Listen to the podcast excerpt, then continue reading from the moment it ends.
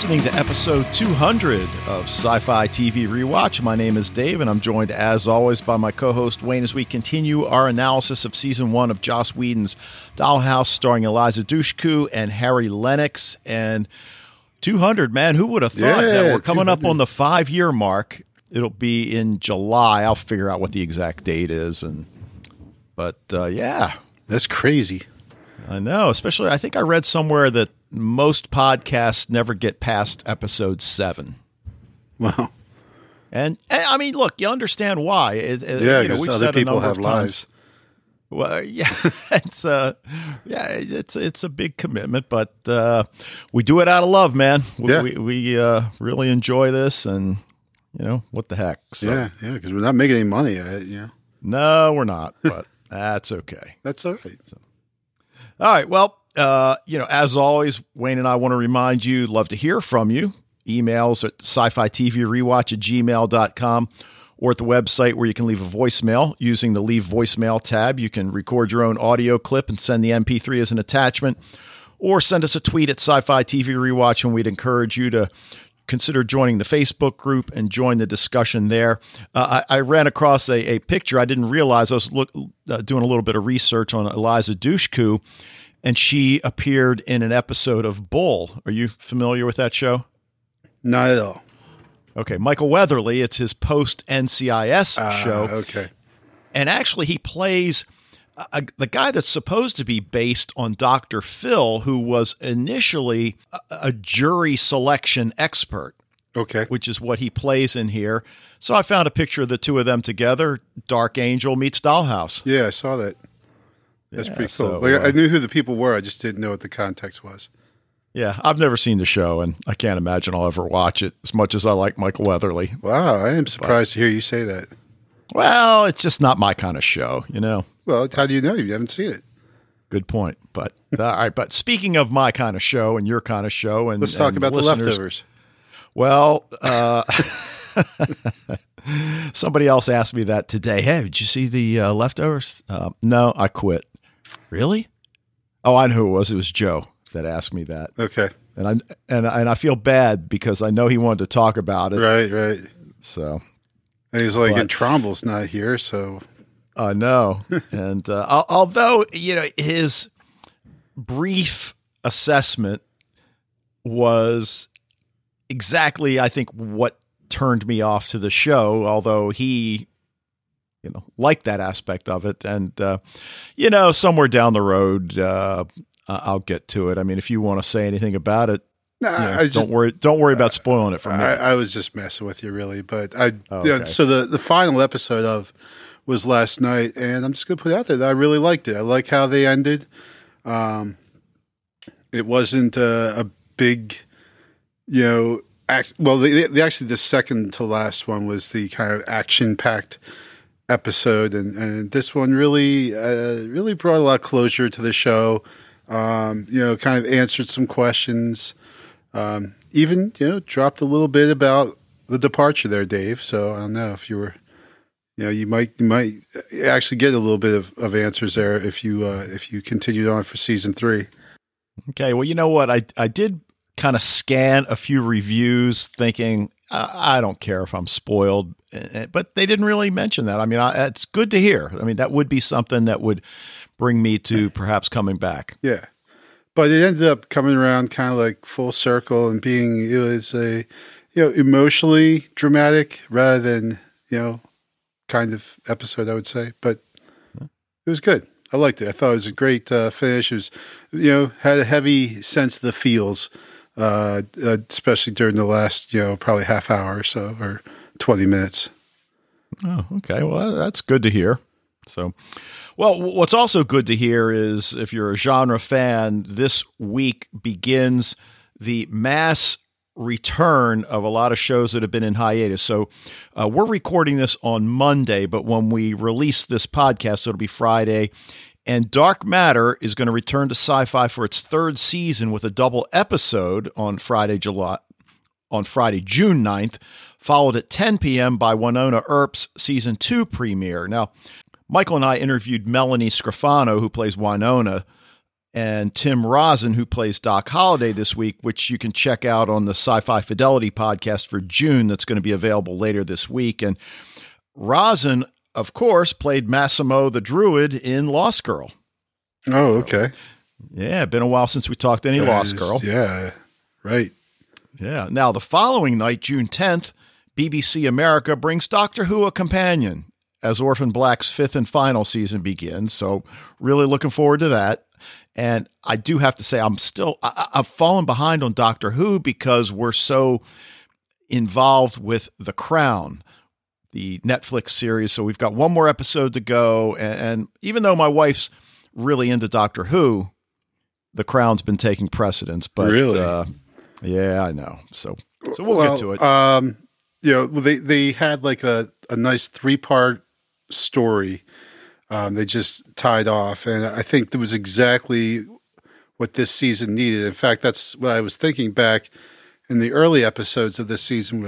I, you know, I wasn't necessarily sure what was going on, and I didn't know if I was really enjoying this season as much. And I'm like, you know, they just need a big, like a nice, you know, two, three story arc going on with some really nasty baddie uh, and all kinds of stuff. And, and they uh, they really delivered that and kind of got back to uh, the the old Who that I, that I remember. Yeah, you know, it- it's funny as you were just saying that. I was thinking, like, yeah, that's right. They haven't done the the two and three part, you know, and they didn't necessarily even refer to them as two, as part one, part two, part three. But it was clear that they were, and, and that was really uh, a nice thing that that we had in the past. So it's good to hear that they're, you know, returning to it. Yep. Now, on June 14th, the debut of the Grindhouse series Blood Drive, and I think I've mentioned that before on the podcast. Sci fi is referring to it as the show cable television will regret ever letting us air. and it is wild. It, it It's not the kind of show that I ordinarily like, but I, I'm hooked. I mean, I've only seen the pilot, but I'm definitely going to jump aboard. It, it's just. I mean, it's like Death Race 2000 meets Cannonball Run meets Texas Chainsaw Massacre. So it's really cool. It's not for the faint of heart or the squeamish, but it does appear that amidst all the blood, the gore, you know, the sex, that there really is going to be some compelling characters and, and a compelling storyline. Now, hopefully they don't prove me wrong on that, but you know, I'm going to jump aboard for a while. Well, it looks pretty cool. Yeah, I've been seeing a lot of the uh, commercials for it, and you know, I've been thinking uh, I'd might give it a try. Yeah, it's definitely worth it. Now, the season one finale of The Handmaid's Tale is going to air on June 14th as well. It Has been renewed for a second season. I'm at episode seven, so I, I'm almost caught up. It, it's a fascinating series, and you know, I, I'm almost surprised you don't hear more buzz about it. I mean, you do, but you know, may, maybe more in the mainstream. But regardless. So a lot for genre fans and, and, you know next week I'll have some more shows that are returning but I can already see the DVR is going to start filling up in a hurry. Yeah. well, you know, now you mentioned like uh, seasons being renewed. Um, I don't really want to talk about Twelve Monkeys because I know you haven't finished it yet. But I was just under the assumption that since they did this, what they they showed the whole season three nights, right? Yes. And so to me, I like thought, oh, well, this must be the last season to, for them to pull a stunt like that, you know. And so w- when the the tenth episode ended, I was like, "What the hell?" you know, like that's how they're leaving it. And then like the right away, it comes up with you know, Twelve Monkeys will be back next year with you know season four or five or four, five, Yeah, I think it's 5, but I could be wrong. But but whatever, it's the final. Right. For sure. right? So I was like, "Oh." Thank God, like, because I'm like they can't leave it like that, you know. Like I kept thinking, like, how are they going to resolve all this shit? And, and like they've only got five minutes left.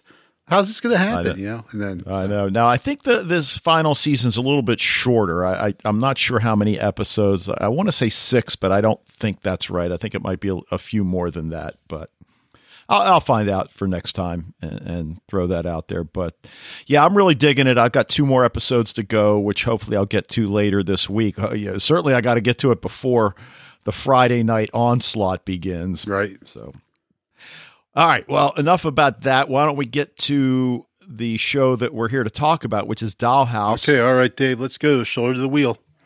Season one, episode two, called The Target. And for the second week in a row, we've got an episode that's written and directed by the same person, which, you know, is kind of unusual. You, you think about all the shows we've covered, it doesn't happen that often. Yeah. And it's usually somebody like Joss Whedon. Right. But this one was written and directed by Stephen S. DeKnight, who was the creator and head writer for the Spartacus franchise, which I only saw a few episodes here and there uh, of the different incarnations. Did you watch that? Nope. No. Yeah, I didn't either. Although it does look pretty cool. Yeah, I, mean, heard I'm- it's good, you know, and everything. But yeah, I just Uh, haven't. Yeah, now, now surprisingly, he worked on Angel, Buffy, and, and Smallville, but he's also the showrunner on Daredevil, which you watched, right? I only Ah, really. I, I only got through the first episode. It just didn't didn't grab me. I okay. I just I don't know if I can. I'm going to say it one more time. That you got to power through those first couple episodes, and then it gets really good, Dave. I promise you. You just need a hotkey on your keyboard that whenever I say something like that, you just hit, and it and it has the pre-recorded response. Well, I mean, not to get too much into it because I know we don't actually talk about Dollhouse, but just that's like a thing that watching the leftovers, I, I felt like I'm being rewarded for kind of sticking with it. You know, like like it's almost like some shows. I'm not saying like every show is good and that just because you quit a show, just because you're you can't. But like a show like the Leftovers, I felt like you know, like they really reward the people who kind of understood that the first couple episodes weren't the greatest and maybe they were definitely depressing and and there was a lot of things there but then you know you stick with it and all of a sudden and you really get rewarded you know and i kind of like shows like that that don't necessarily jump out of the gate firing on all cylinders but you know find themselves uh, you know after a couple episodes Well, you know, and there really is something to be said for that. And I guess you could make the argument that because of the nature of the show, and I think what what Damon Lindelof is trying to present here, that it's maybe an attempt to draw the viewer in to feeling the same way. I know I always say the show's so darn depressing, which is why I stopped watching it. But maybe that's kind of the point. And, and as you said, you feel like you got rewarded for powering through it, and, and you know I, that's an interesting way to look at it. Anyway, but Dollhouse is not one of those shows. I mean, granted, obviously it gets a lot better um, halfway through season one, but uh, it starts off pretty strong, though. You know, Well, I, well, I think so too, and it, it's funny because when we started this podcast, or, or in other words, when we first mentioned that we were considering Dollhouse, and and certainly there's a lot of feeling out there that season two is far better, and and, and again, while that might be true. I think season one's really strong in its own right, and I feel like these first two episodes have gone a long way to presenting this scenario of all of this stuff that's going on that that I don't know if there would have been a better way to do it in the 42 minute format. So I, I just think what I really like about this episode, which before I forget, that you know aired on February 20th, 2009, what's really striking me is how the episode is constructed. And my first viewings of Dollhouse several years ago, I- just watched the episodes. I just watched the show, and and you know, whenever we do a podcast, we're we're more attuned to how the episode is put together, and in in a sense, this one's put together in the same way as last week, in that it, it's got the engagement that Echo goes on. Uh, we also f- follow Paul Ballard as he's uh, looking for dollhouse clues, and then we get a little bit of what's going on with Alpha and the pursuit of him. But this week, when when you really separate everything, we get very little about Alpha. You know, kind of in isolation. We don't really get that much of Ballard we get primarily the engagement, but then what the writer does is weave all of these flashbacks Yeah. into the engagement, which they didn't really do last week. I think there were some, but yeah, there was definitely a lot more flashbacks this time. Yeah. So I, again, I, I forget how they're going to do this moving forward. So uh, it'll be interesting to see how they handle episode three. But while the engagement is certainly the primary focal point, you know, th- these little snippets of the past, including Topher's arrogance concerning the tech, like we talked about last week, Sure. and and that's certainly It's on part full of display here. It is on full display and and it's it's an important part of the entire series again like we said last week we're we're walking that line for those of you that have already seen the series and those of you that this is a, a first watch so um, we also though get a sense of boyd's timeline with the dollhouse and and that he was brought aboard after the alpha incident correct Right. Yes. And I don't know. Did we did we learn his background? Was he law enforcement or They they did say last um the last episode that he was a police officer. okay? But they just mentioned it once and very quickly. So they didn't really dwell on it, you know, much at all. Yeah, and and I think one of the things that that really comes across in in this episode, more so the first one, is the attitude that he brings with him to this job.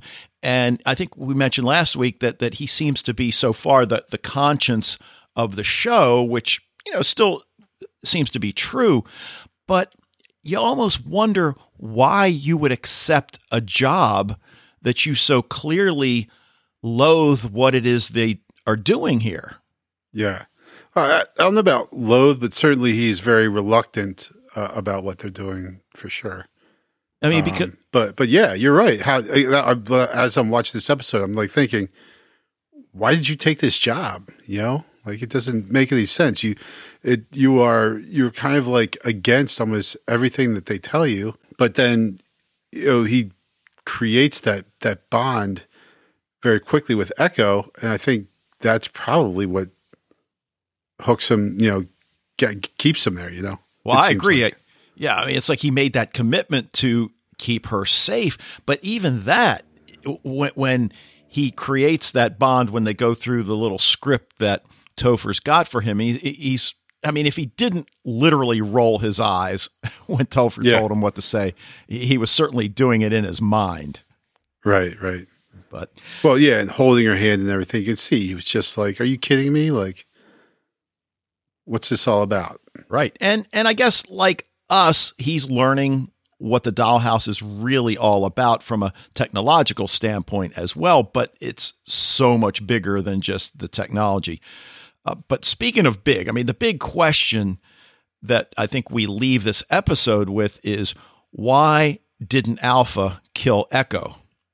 Because Yeah, he, that, that's a big question. right, because he clearly killed every active in sight Right. Yes. as well as other handlers and and you know uh, yeah. you know, just Well, general her handler. right but but also just I, I I guess various aides that that work there as well so Sure. you know Well, that- and then we know. uh, I mean, I guess we assume that Alpha is the naked guy in the first episode, and in that case, he he killed two people in that apartment as well. Right and, and we get a look at them sort of so I'm not sure at at this point I still was was clear on who the actor is that's playing him. Uh, you know, of course, in retrospect, it, it, it, the guy's instantly recognizable.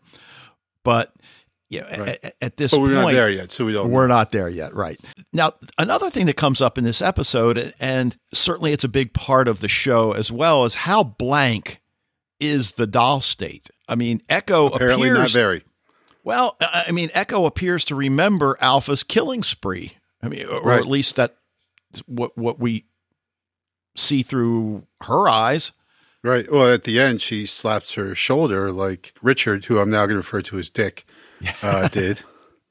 So I, we we we are getting overwhelming evidence through just from these two episodes that Topher's little wipe doesn't really work 100 percent, and he is so confident in. it. You know, like we saw right away in the first scene where Alpha, you know, the the aftermath of of the destruction and chaos that that uh, Alpha had had wreaked upon the the dollhouse, and Topher is still like kind of in denial that what happened could have even happened.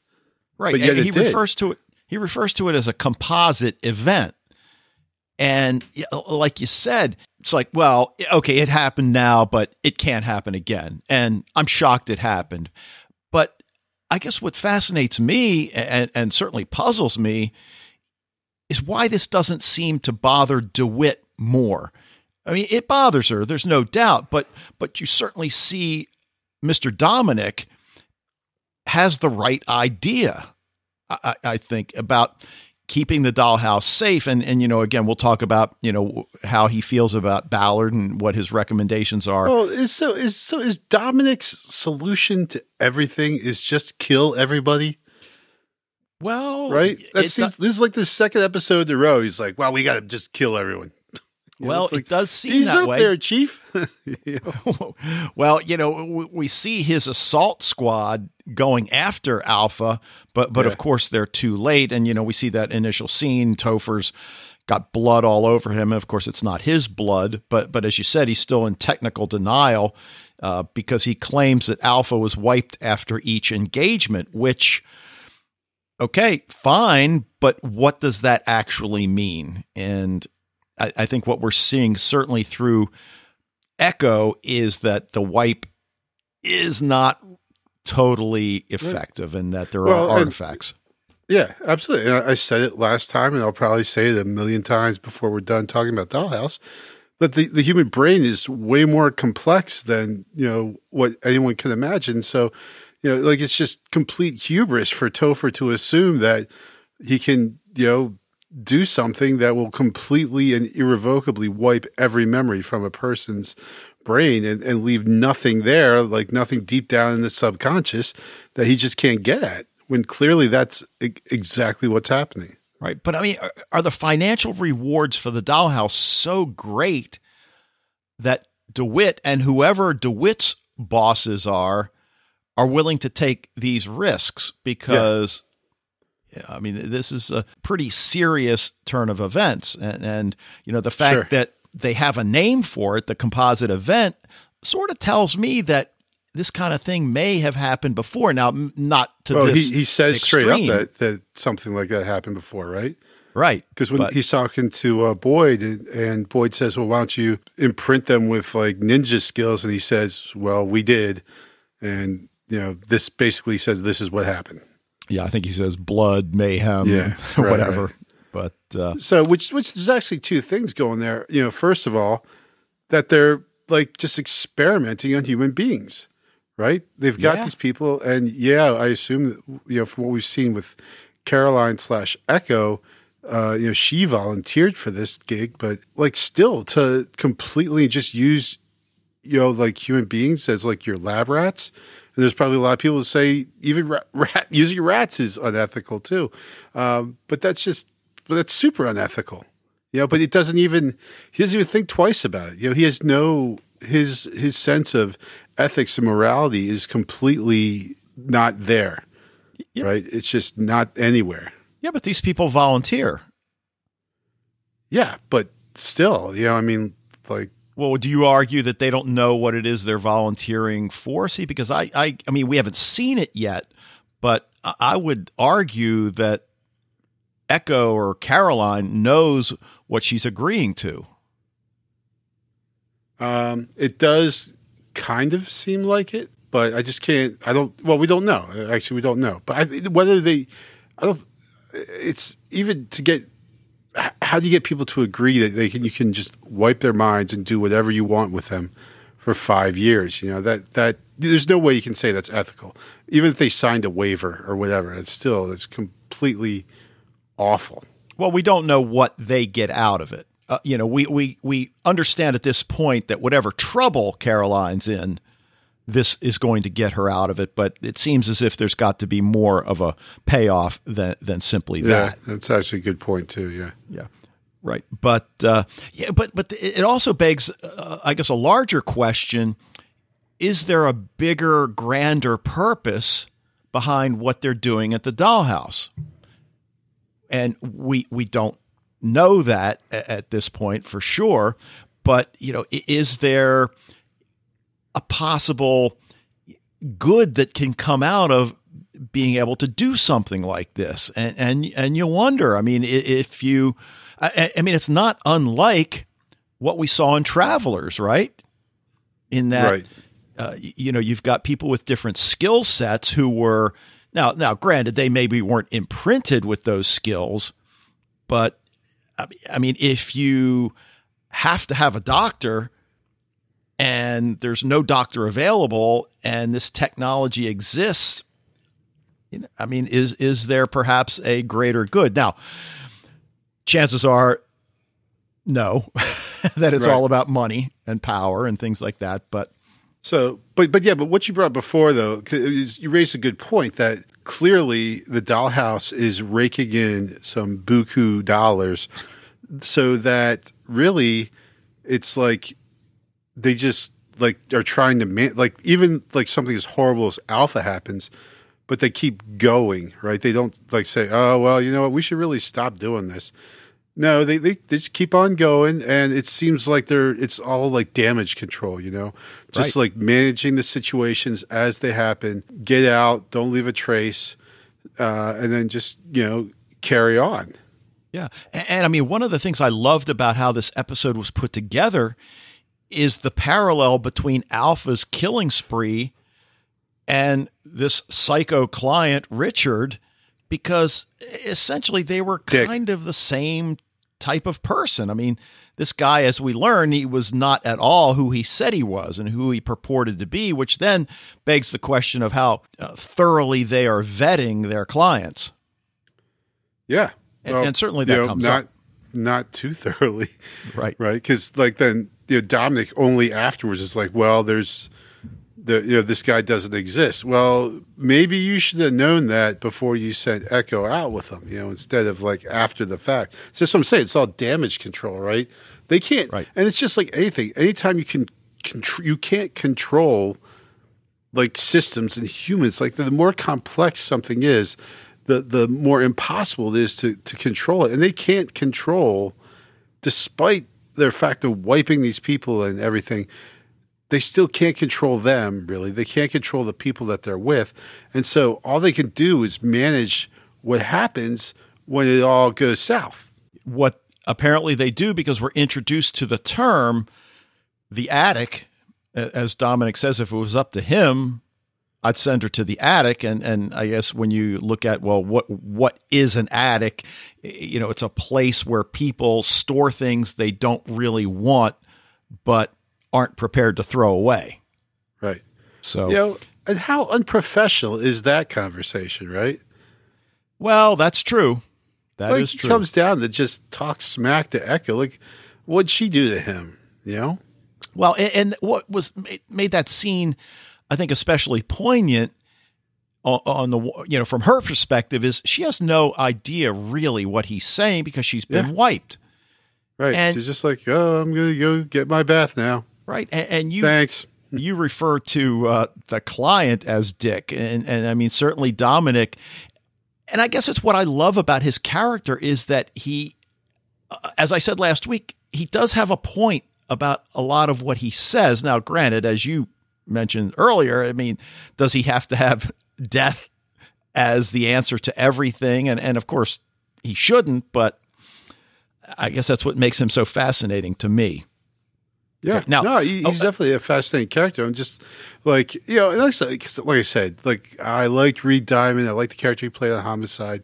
So, you know, it's kind of still kind of bothers me when he always has to get typecast as some complete a hole who, you know, like here, like Mr. Dominic is just, I mean, though he's obviously pretty good at his job and he's like kind of the, the practical voice in this operation, he's still like kind of a jerk, you know? Yes, he is. Well, at least he's not a Nazi. So, Well, In- in this show. in this show. All right. Well, let's talk for a minute about the composite event. You know, because you know we find out that Alpha's gone rogue, killed all these actives, Dollhouse employees. So I guess, as I understand it, a composite event is that there are little bits and pieces of different personalities that he's been imprinted with that have stayed there, and that somehow, at some point, and we don't know really what triggers it, he's able to put these little bits and pieces together, I guess. That's what the that's what composite, I guess, yeah, is. That then begs the question because you know they make a point of how skillful these people were cut up, which leads you to believe somebody with surgical skills. So at some point, I guess he was imprinted as a surgeon, and you you start to think, okay, why? what for? Yeah. I mean, does it go back to what I had said a few minutes ago that that perhaps if you needed a doctor and you don't have one available, you create Just one. Call and, the dollhouse, right? Well, uh, I mean, Just but zap one up. so I, I don't know, but that's such an interesting concept that that we'll you know we'll pay attention to moving forward.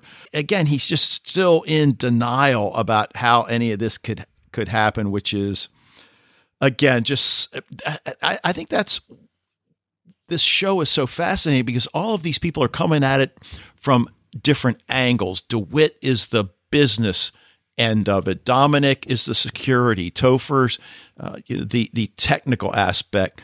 Uh, Boyd, the handler and and security to a to a certain extent. So, ah, all right. Well, let's talk about the engagement because Echo goes into the woods to battle nature. And, and you know, whenever I explain the dollhouse to somebody, I, I never really thought about the fact that I, I'm clearly referring to this episode because what I always tell people is it, the dollhouse is this place that the, these people with a lot of money, generally it's guys, and they want a hot chick who's got mega outdoor skills and we're willing to pay for it, right? And, and, I mean, essentially, that's what we get out of this episode, right? Right. This, this guy wants her to go on an, an adventure, which which essentially uh, turns out to be uh, uh, really the most dangerous game.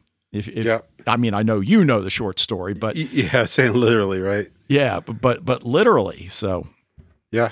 But but we also get it. I mentioned at the top of the podcast that what they do this week with the engagement aspect of the show is, is they they give us some flashbacks. So so we get DeWitt explaining the whole idea of tabula rasa, the blank slate process to a potential client. Who I like the fact that he was rather skeptical of the whole thing. It's almost like he's not buying what she's selling Sure. and and I'm wondering is it that he doesn't understand it? He's unwilling to really listen but I, I like the fact that they threw him out there because you know even though we don't see him in this episode that mindset clearly is, is something that DeWitt has to deal with you know maybe on a daily basis for all we know. Although mm-hmm. I don't we, we don't know how many clients really have the kind of money to a- afford what it is the dollhouse is selling.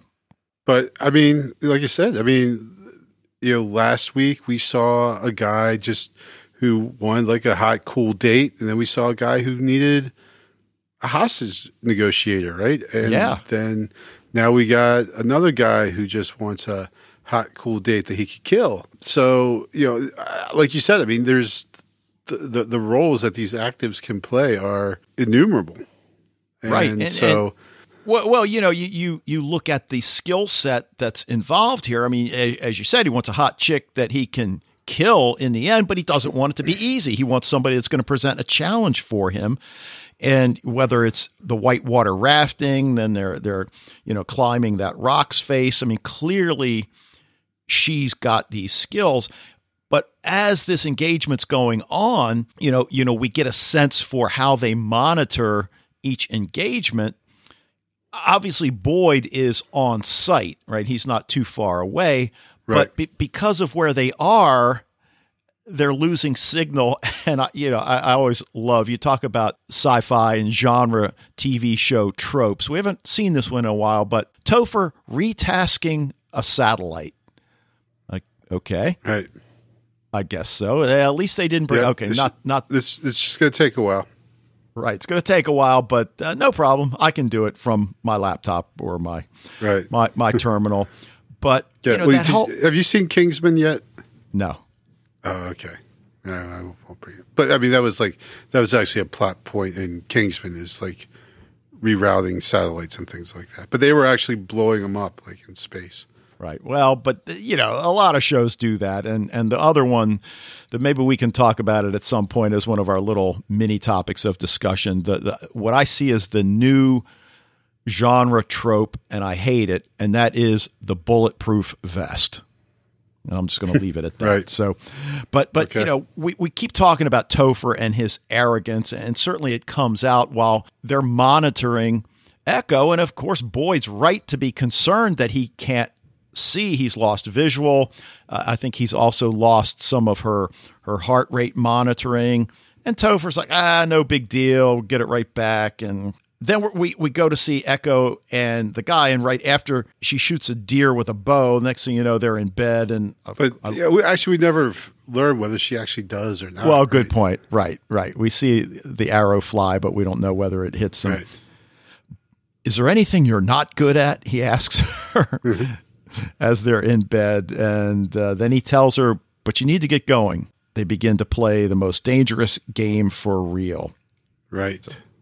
Now that she's aware of what's going on with this psycho guy, she struggles to escape. The client's pursuing her, ready to shoot her with a high powered bow. But, you know, meanwhile, Topher's trying to retask the satellite. They have no idea what's going on with her. So, you know, at, at this point, and, and then of course, she has no idea that anybody's out there to help her, which I, I think just kind of adds to the suspense, wondering, you know, what's going to happen. I mean, we, we certainly suspect that at some point uh, they're going to regain visual, or is Boyd simply going to go out there on his own and try to try to find her? Which you know, again, ultimately, that's what he does because you know, like he the, of that intense bond that that they formed Yeah. uh, now, both ways. You know, now, does Boyd have a partner simply because this engagement was flagged as? well, he did. he did, right, right. uh, but because they get approached by the ranger, seems an innocent encounter, but of course the ranger immediately kills his partner, and Right. uh, you know we we later and and at this point it was really, I think we assumed that this ranger, who we figured is not really a ranger, must have some sort of a connection to the psycho client. But then we really are, you know, well, what's your whole end game here? You know, Yeah. are, are you like Ballard trying to bring down the dollhouse, albeit in a different way? Well, But- yeah, this whole thing was so elaborate. Like, first of all, okay, really, you didn't kill Langton, but you tie him up, really, you know, and then you know, so the whole time I'm wondering, like, what is, what is going on? Because this is beyond just like the, uh, a psycho guy, because he actually had to plan out a lot of this. Well, Sure. at first we assume it's him because he's got an accomplice. Uh, they kill Langton's partner. They kill the ranger. He's trying to kill Echo. So it's like there. This is more than just a little game. This there's this like all kinds of planning going on with this. Yeah, but but then it also forces us to question how did this guy who's clearly not who he says he is now how did he we assume that he had to tra- wire transfer the money to the dollhouse account Sure. before he was allowed so he's got access to money you know that's clear and that whole thing about you know shoulder to the wheel you get the impression that really does come from his father so sure. you know yeah. maybe no this question. Right. came from money or whatever and then just ended up as this this sick individual but as he's chasing her w- what i also found really fascinating to watch is how this girl who obviously has all these outdoor skills she knows how to use a gun but now that she's really forced to survive for real she goes through that moment where where she's just really this afraid I don't want to say little girl because I, I don't mean little girl, but but it takes her a while to get her bearings. And then once she does, you know, of of course, you know, she I don't want to say regains the upper hand, but it doesn't take her long to, you know, start putting things together about, you know, finding high ground, putting certain things in between her and, and the guy that's after her. You know, you mentioned the dead ranger in the in the closet. That's when she drinks the water out of the canteen, which of course becomes. I, I mean, I, at, at one time, I'm thinking it's kind of a minor plot point, but then is that what initiates her, the visions that she sees? Uh, I guess we have Yes. to believe that. Yeah, yeah, yeah. Uh, for sure, I think the drugs are are are blamed on on the visions that she sees. But you know, it's just like you know, it's like common sense. Like, are you telling me there's not like a water fountain or a sink somewhere you can go get a drink of water? Don't drink out of the nasty canteen where you don't know where it's been. Well, I get that, but on the other hand, I, I, I suppose I can excuse it because she's under such immediate duress. Sure. But the visions she sees, then we go back to how much of her true self has actually been wiped because, you know, she does see the vision of herself as Caroline speaking But she those also lines. sees herself as Echo too. well, right, but she's speaking those lines that we saw from that college yearbook video as well. Right. And then, of course, we flash back to Boyd's first true encounter with Echo, and, and, and, you know that that scene where his bond with her forms, and Topher, again, this is art, not an oil change. Yeah. Well, I think you spilled your paint there, buddy. Well, yeah, exactly. Because that's a funny line from him. Because, well, well, it shows uh, like a kind of realization that art is not one thing or the other. It's not hundred percent. Um, so maybe that that gives us an insight as to like his how he how he views things. That he doesn't think that like you know that the human mind is something that can absolutely be toy you know manipulated. It's more like creating a painting where maybe Yeah. you're going to slip up every now and then. Right. Uh, did you love Boyd channeling his inner Jack Bauer when he's interrogating the uh, ranger? Yes, right. Oh, I love Yeah, that. yeah. I was waiting for him to uh, to pull out a, a lamp and uh, use the cord to plug into a socket to electrocute the guy. Oh, yeah. Well, that would probably be that? next. I do. I yeah, do. That was, you that was probably the most brutal of I think of Jack Bauer's tortures. But but yeah, and the, you know, the guy like like he shot you in the one knee when you didn't. You told him you didn't know how many people there were. He asked you again. Why on earth would you say I don't know? Like make up a number. You know, say think. something because he's going to shoot you in your other knee. Right. Not now, that matter for that guy anyway. Because well, well, right, but you know, as as Boyd is trying to find out what's really going on, Echo passes out and flashes back to the aftermath of Alf of Alpha's killing spree. Why does she remember that? Because doesn't that occur while she's in the doll state? Yes, So then the doll state enables them to have memories, I guess. Right, but we've also seen memories of her past encounters too. So I think just what I'm saying is that Topher isn't like going deep enough. Like there's still memories that are being retained by by these actives Okay. from both their doll state and also when they're out as as an active with a personality inside them. They are clearly retaining aspects of of all of that, though it doesn't. You know, it's like I said, it's deep down, so it doesn't really manifest itself. Right. Well, what the other thing that that is a little puzzling, and, and I mean this in a, in the best way, you know, they're returning from what we presume is their first engagement together, and Boyd just seems so disgusted as she goes up to receive her treatment, and this comes on the heels of him being shot with the arrow. So I'm wondering, is this him remembering, you know, as that arrow is in him? And then she tells Boyd about her visions, which are obviously real. I mean, you know, we certainly know that they occurred, but then she doesn't respond appropriately to his script. And then she turns the script around asking him if he trusts her. Right. And I and I love the fact that he says with my life. Yeah, yeah, which is the exact reversal of you know what uh, they said when he was being imprinted on Echo. Right. And, and then this is a scene where he hands her the gun and asks her if she knows how to use it. And then I love the, you know, she thinks she's leaving him there alone. It's like, did you think I gave you my only gun? Right.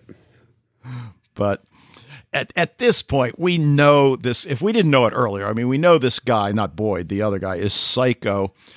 And she comes face to face with Caroline, and that line that, that we saw in the college yearbook video, I just wanted to make a difference.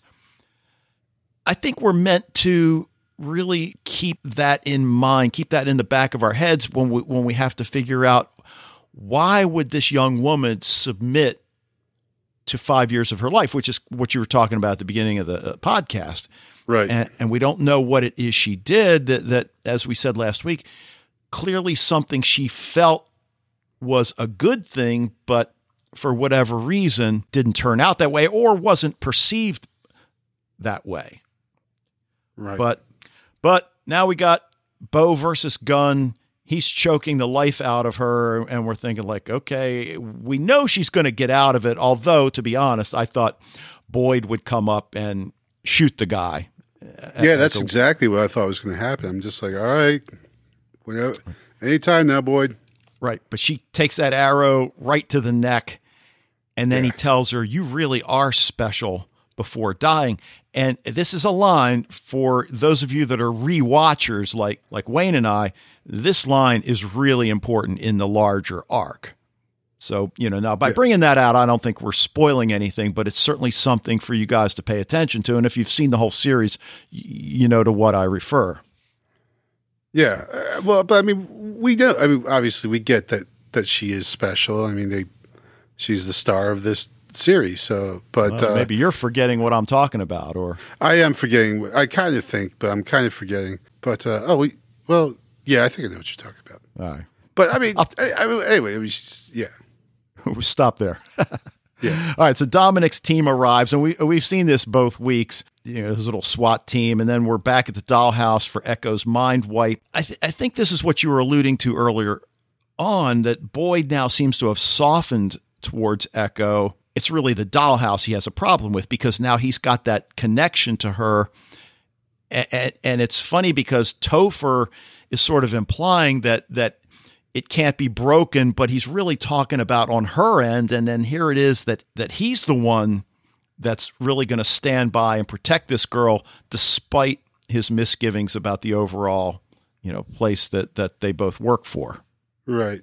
All right. Well, we see a little bit of Agent Paul Ballard this week, uh, some local Leos who he clearly knows, and they're investigating that house where Sierra's team had rescued the girl and Echo in episode one. And, and of course, Ballard doesn't agree with the assessment of the agents. You did notice the one agent, right?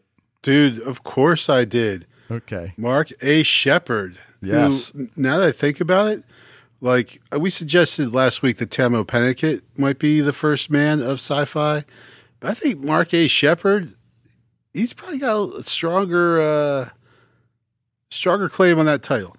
Yeah, he's he's certainly up there. You a lot of you guys know him from Battlestar Galactica. Certainly Firefly. Right. What the heck is his name in Firefly?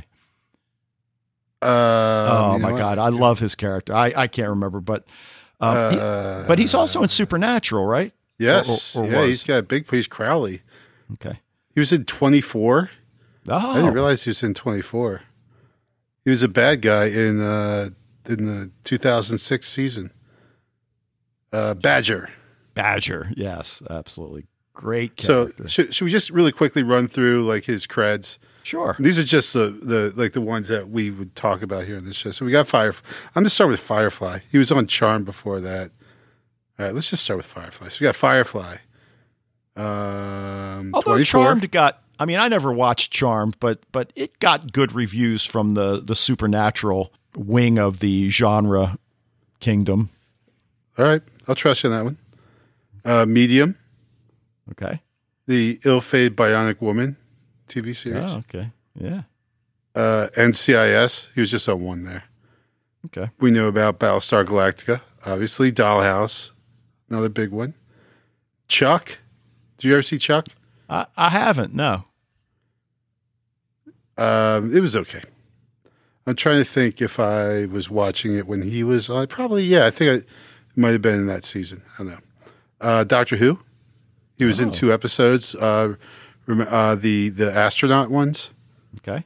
He played the uh, the Secret Service guy, Oh, okay. Delaware. Leverage. Big part in Leverage. White Collar had a pretty big part in that. I don't know if that's a genre show or not. Yeah, it's not Uh, really. Warehouse- It's pretty good. Warehouse 13. A lot. He was on that a lot. Um, and Supernatural, which he is a big. He's uh, one of the stars of Supernatural, one of the central actors in that. So I mean, I would, I would challenge almost any other actor to to step up to that resume as far as genre shows goes. Wow. Okay. Yeah, it's pretty impressive, I must say. But what comes out of this scene, you know, Ballard, aside from the fact that that his uh, compatriots are still scoffing at at his obsession with the dollhouse, making fun of him, but the little girl mentioned the pretty lady that saved her, which is something that gets Ballard's attention. But you know, it, it's almost like he can't win for trying. We also see him call Lubov riding with a pretty girl, still being teased by coworkers, and that's when he discovers that manila envelope that we saw earlier that's got Caroline's photo inside. And of course, we see that uh, we assume that's Alpha, you know, the naked guy with the two dead bodies. Uh, and he wrote Caroline on the back of the photo. We didn't see that last week. Now, Dominic tells DeWitt that Ballard's a threat, wants to authorize a hit, which is what you were referring to earlier. Uh, he's a federal agent. Well, so clearly, yeah, Dominic doesn't care. yeah, but, Let's but clearly there's a disconnect here because on the one hand, the writers are setting up a parallel between Topher and DeWitt in, in, in what they do, but you know they both seem secure in certain levels of security, both technologically and on a day to day basis. So. Uh, Again, can this go on forever? I mean, th- does something have to give? You, you would certainly think so. But then we're introduced to Ballard's neighbor, Mellie, who clearly has a crush on Ballard. Sure. Uh, you know, he takes the lasagna rain check, and we're thinking, like, dude, what is wrong with you? Yeah, exactly. What is wrong with you? That is a, good question. And he does it, you know, there is that one shot where he is, you know, purportedly looking at the lasagna, but I don't think he's looking at the lasagna so much in that shot. The lasagna looked awfully good, I will say, but It did, but So- you know, so does Mellie. Holding it kind of at chest level there, so you Yeah, know, well, that's what I'm saying. So, but- but, but yeah, you know, like so I get it. Yes, he's super dedicated. He's so into his job that um, you know he, he can't even take time to to have a, a meal with a pretty girl who lives across the hall. you can't even take time to put the photograph inside the folder so that your neighbor doesn't see it and ask questions. Right. But Yeah. that's another thing. Yeah, that's another thing. Um, and then finally, you know, the pursuit of Alpha, and and you know, we get a lot of it in flashbacks, but we see Boyd's interview for his job at the dollhouse after the Alpha incident, and you know, in fact, the bodies are still on site, and and we see Doctor Saunders and the wounds to her face, which are still fresh at this point. Boyd views the body of Echo's former handler and is amazed that someone did the damage in eight seconds. And I, I think on a lot of levels, they thought Boyd would be shocked, disgusted, I don't know what, at seeing the body. I, I, I was a little, I don't know, taken aback why they would think that. I mean, again, you vetted him. I mean, he's got experience. This is not the first dead body he's seen, and probably not the worst shape he's seen a dead body in. All right, they they think he's going to be squeamish about it. He's like, uh, no. Let's see. Know, Right, right. But that idea that alpha accesses multiple imprints, which which is I think the key that that what comes out of this scene is that not that it necessarily just happened, but that he somehow consciously accessed it. Now, whether that ends up being true or not, uh, we don't know at this point. But but I kind of took that away. Uh, Well, we know, just know that that Alpha obviously is different than the other. Like again, you, you know, we said how um, Echo is special. I mean, certainly Alpha is you know beyond the other actives. Right. So that leads us into the final scene, and and uh, th- we have the question addressed that that has to be asked.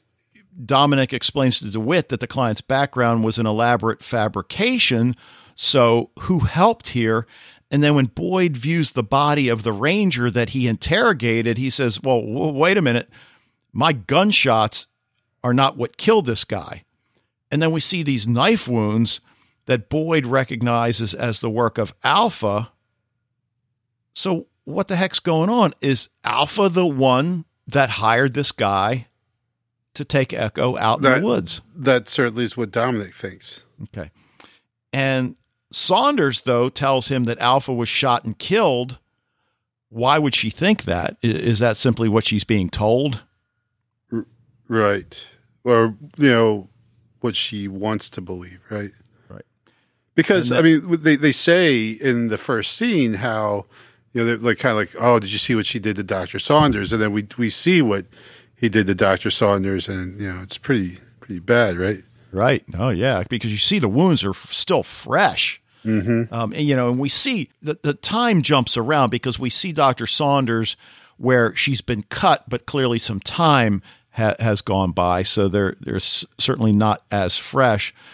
But Boyd recognizing that it all leads back to Echo obviously sets up, you know, the, these arcs down the road where Boyd is going to start poking around places he probably shouldn't be poking. So, um, and then of course, as we mentioned earlier, Dominic tells Echo in that that that one scene, if it were up to me, I'd put you in the attic, and and you know that's pretty much what we're left with. So, I don't know. I mean, I, I'm I'm giving this one an A minus. I mean, I think it was a, a really good episode. So, what, what, are you going with this week? Yeah, I, I, I agree with A minus everything. But this is funny, and so I might have because, like I said, my son Brendan is now infatuated with Dollhouse, um, so much so that he took the, the the DVDs downstairs to watch them the other night, and so today when I I wanted to rewatch the episode before podcasting, I had to you know hobbled my way downstairs on my crutches to go retrieve the DVD because he left it downstairs. But uh, so, you know, in, in, our Ask a 14 year old uh, segment here, um, he says that uh, that Dick was like his, one of his favorite characters in the show. Okay. okay. From from what he's seen so far, he, he's only seen like the first, I think, four or five episodes, but he really liked Richard as a character. Okay. So I don't know if that maybe I should take him to a psychologist. I don't know. All right. Well, anything else you want to bring up from this one that we haven't mentioned already? Um, I think we've pretty much got what we got? Yeah, I think we're okay. good. As I'm sitting here looking at my laptop clock and wondering why it says 8 p.m. when my iPad says correctly that it's 8:32. That's bizarre. Yeah, I don't know. Yeah, yeah. Anyway, how bizarre! How bizarre! All right. Well, I guess that'll do it for uh, this week's look at Dollhouse. I want to thank you guys for joining us. Love to hear from you about what you think about Dollhouse, anything else in genre television. As we mentioned at the top of the show, there's a lot coming up this week. Encourage you to join the Facebook group, share your thoughts with the sci fi TV rewatch community, and if you're already a member, spread the word. Sci fi TV rewatch at gmail.com is how you can reach us. Voicemails via SpeakPipe, which you can access through the website. And we'll be back next week to talk about Dollhouse episode three of season one titled Stage Fright. But until then, you know, Dave, now that it's episode 200 and you're embarking on a, you know, professionally a new direction and everything, I, I, I need to tell you that I love you. Deep, deep man love.